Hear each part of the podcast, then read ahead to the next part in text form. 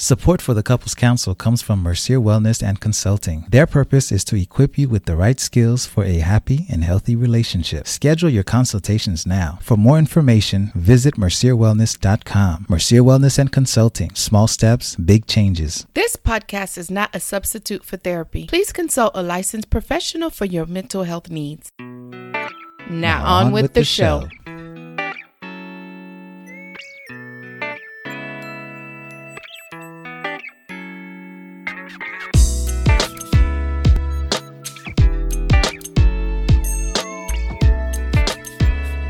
Hello and welcome to the Couples Council. I'm your host, Dr. Jameson Mercier. And today, on this episode, we are continuing our conversation with fathers. It's not a new conversation. We actually, like we did last time, we're digging digging through the archives and pulling out some goodies, some goodies and some oldies and you know, the thing about talking to people and picking their brains about their experiences, the information doesn't expire. All right.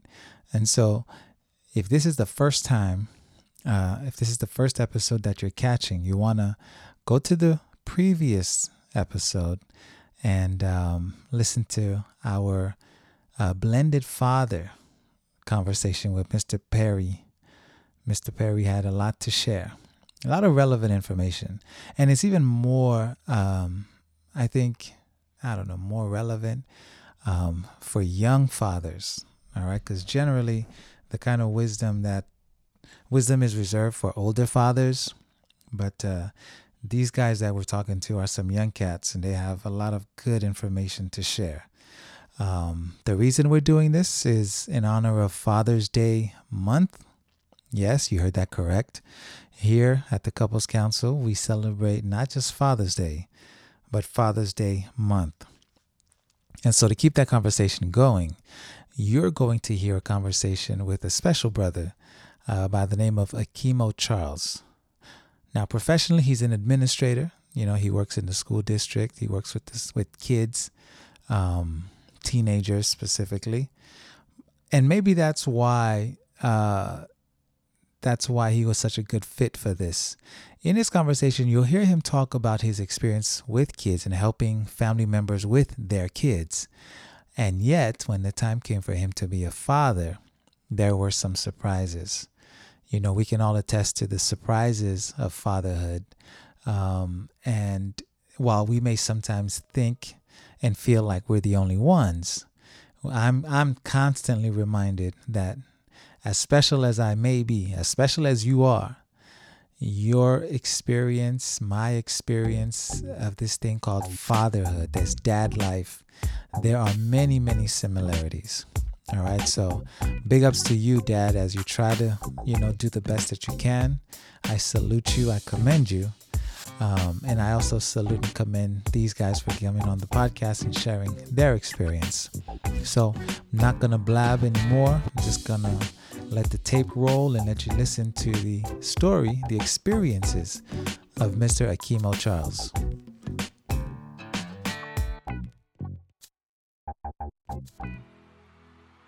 Hello, I'm Dr. Mercier, and in honor of Father's Day, we're profiling fathers, but not just any fathers, black fathers.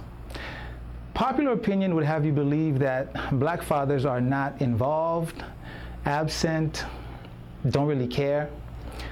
But I'll be one to tell you that's completely false. And I'm going to prove it to you. Joining me is Akimo Charles. How are you? Great to meet you. So, you're a dad. Yes. Yes. Tell me a little bit about your family.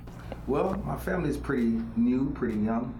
Uh, my daughter is two, and I have another one on the on the way. Oh. Daughter, of course. oh, nice, nice. I'm gonna be surrounded by women. That's okay. that is okay. Um, when does she do? July 17th. Like next month? Yes. Oh, wow. So you've been a father now two years? Correct. Okay. When you first learned you were going to be a dad, tell me about that time and what that was like. Uh, that was a, a bit challenging for me. Um, you know, in, in most cases, I've assisted my family members by raising their kids you know, Okay. so they can finish school or whatever the case is. But when it came to my own, I think everything that I've ever thought flashed before my mind. I mean, Wow, I that's a lot. From my entire upbringing to where I was and how my dynamics would change. It's no longer you can have a child with you for a couple hours and then drop them off. No, yeah. It was this is mine every day, all day. Okay, okay. Um, so you talk about families, kids who you had helped. So these were older kids, younger kids. Um, right now they range in the ages of four all the way to 13. Okay. So, but the babies would be new to you. Yes. Okay.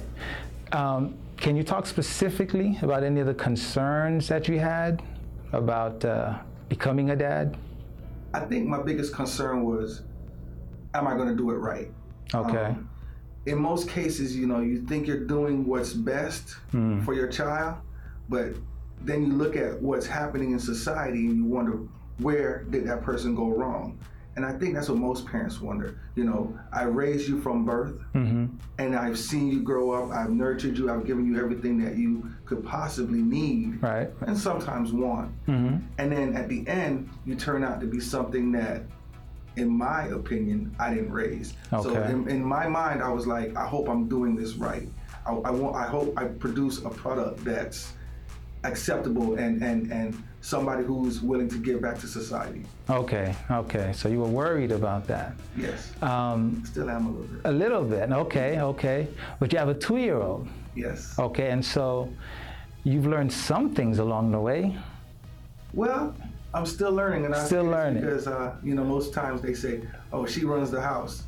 She somewhat does. Um. Okay. She has a very strong mind, Uh-huh. and I hope that she doesn't become that person who doesn't listen to criticism or, or even to any kind of critique of her anything that she does because right now it, it's to the point where she tells me what to do and i know it sounds funny but i tell her let's go to sleep and she's like if i'm going to sleep we're all going to sleep Wow. Yeah. Okay. kind of a bully That that's all right. And so now you have a baby on the way. yes Um, think back to when you first learned you were going to be a dad the first time. Do you feel the same? Are they any different? i think now it's a little more relaxed. The training wheels are off. So i have a better um, understanding of the first week the first night you know uh, the first couple months. So i kind of have that in my mind already pressing play to make certain that some of the things that i've made may have made a mistake or didn't think i did right Yeah. i can improve on i got a second chance in a sense Okay, okay. And so with your with your children, your daughters, um, so your wife was there. She helped you. right Did you have any other kind of support? well you know island family so Island family. Okay. Everybody has that. Well, well, do it this way. Feed them this. We used to do this. We used to do that. So Hmm. we did have a lot of um, support from family members. Was was that the women or the men? oh, most of the women. The women. The women. Okay. the women. All right. And so they tell me a little bit more about their interaction with you. Um, were they supportive of you? How involved were you? The women. You were they supportive of you being involved, or were they like, you need to go to work? This is mom's job. Tell me Oh, about no, that. They're very supportive. As a matter of fact, um, for the first, I guess you could say, year and a half of Mm-hmm. my child's life, um, she's my mom took care of her. Okay. So it was more of them saying, "What do you guys need us to do Ah. to help you guys be better parents?" So a lot of the women, my aunt, she chipped in where she could. My grandmother put in where she could. My mom did a bulk of the work, and my wife's mom, you know, she doesn't live in Broward County, but Okay. she traveled almost every other weekend Wow. to even participate. So they all were very supportive of me and of us in a sense. Okay. Okay. Yeah, you guys had a whole village. Oh yeah, definitely. Still do. Yeah, yeah. You may you may need them. Um, so you it sounds like you've built more confidence since becoming a father. Um, you say you're much more relaxed. Um, any any other lessons you've learned in being a father these last couple years? Um, the biggest lesson I would say is to definitely don't stress out about something. Um, as long as the child is still breathing, mm. you know, yeah. there's always tomorrow. Yeah. You know, there, there were days where I was just like, oh my goodness, I forgot to do this, or I didn't give her her medicine, or, you know, I was late. And in your mind, you're wanting to make sure you do everything right. But mm. you realize some things you can't control, some things you can't change. Situations happen. Don't stress out. Okay.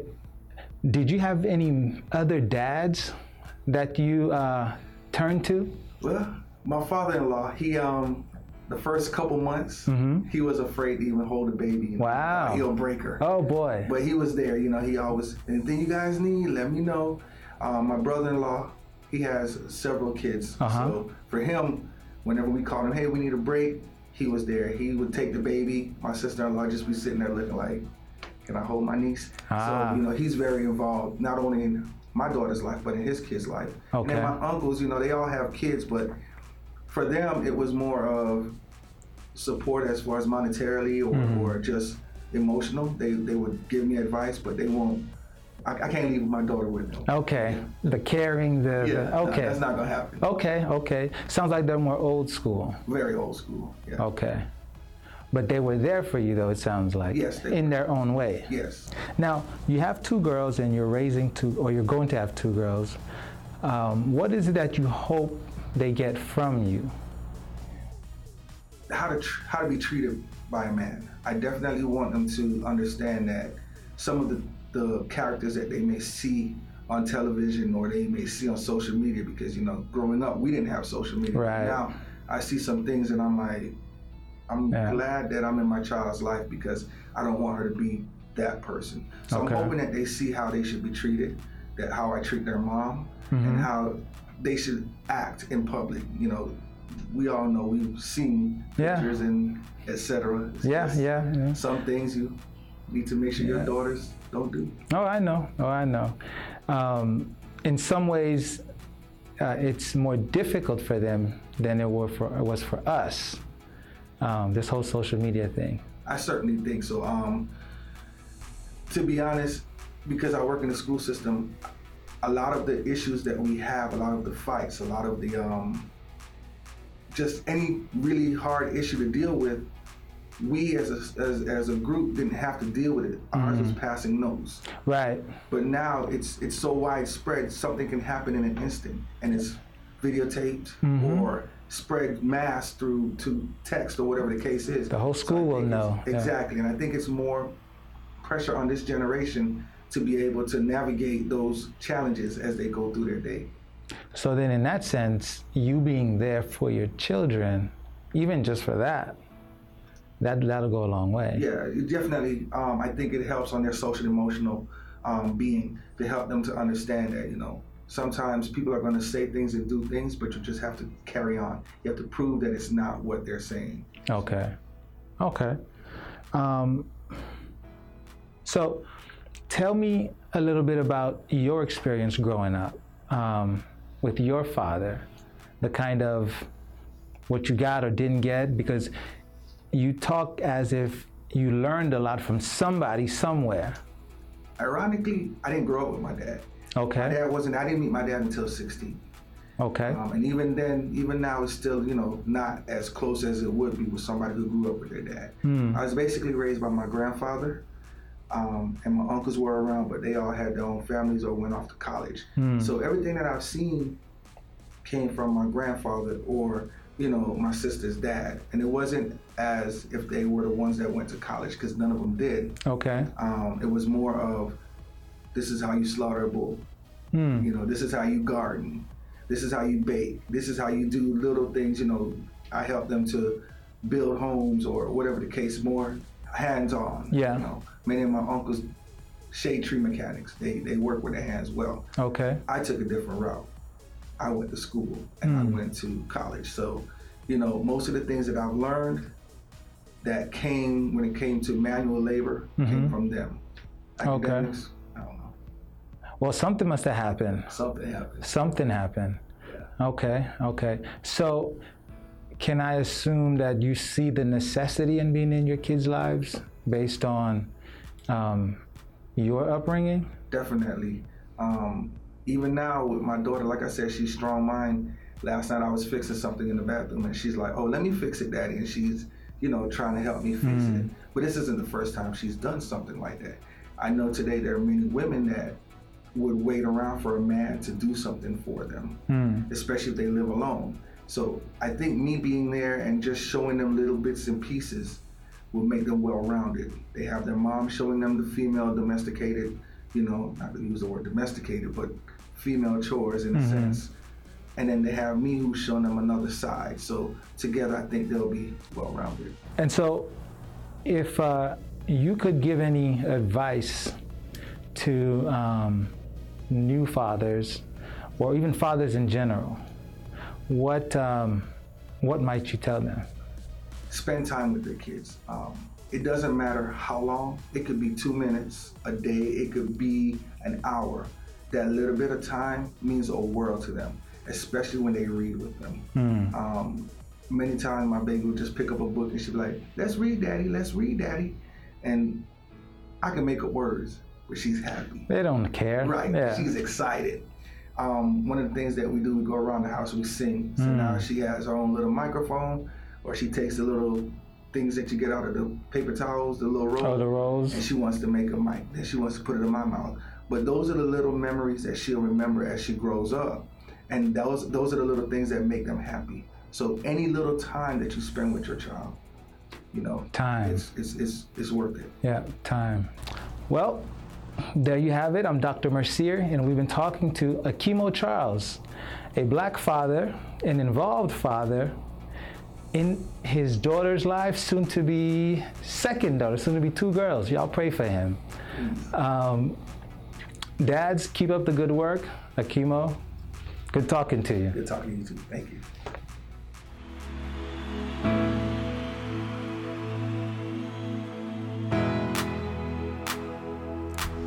Well, ladies and gentlemen, there you have it, Mr. Akimo Charles. Um, a couple things that he, he said in his interview, I just want to recap. Um, the social emotional piece of, of parenting or kids or that they need. Uh, you know, um, I worked in the school district some, and there's a big push when it comes to the social emotional learning of kids. You needed both. And I'm not going to spend any time um, talking about that here, but I would encourage you to do some reading up on that. Don't ignore it when you see it, especially for kids who are in school, um, because that kind of learning, that kind of development, right, social emotional learning goes a long way. Uh, and then he, Akimo, didn't meet his father till he was 16. Um, you can just imagine the needs of a teenager, a teenage boy at that. Okay, we talk about this all the time. I met my father when I was seven, and then he died when I was nine. So, growing up without a father, the impact that that has on a boy, on a man, and then a future father. Okay, but similarly, he also had surrogate fathers and other people who stepped into that gap and filled that gap for him. And this is where I'm going to leave you. You know, you don't have to be um, a biological father to be a father figure. Okay, Father's Day is for you as well. Father's Day month is for you as well. All right, we thank Mr. Akimo for sharing his story, and I want to encourage him, continue to encourage him, and continue to encourage you guys as well. If you have a father in your life, if you are a father, um, sometimes it's a thankless job. Um, if you have a father in your life, thank him. Thank them. All right. Thank you guys for being here with us as we dug into the archives a little bit. Um, we're going to continue this series through the end of the month. So be sure to come back. And when you do, don't keep it to yourselves. Share it with a friend, pass it on, drop it in their DMs, forward them an email. Tell them what we're doing over here so that they can come and uh, hang out with us. Thank you all, and uh, I look forward to having you join me next time for another episode of the Couples Council. Bye now. Hey, everybody! Thank you for listening to our mom and dad. If you like them as much as we do, then click subscribe and leave a comment. But now they have to go because it's family time. So go practice what you heard, and we'll catch you on the next episode.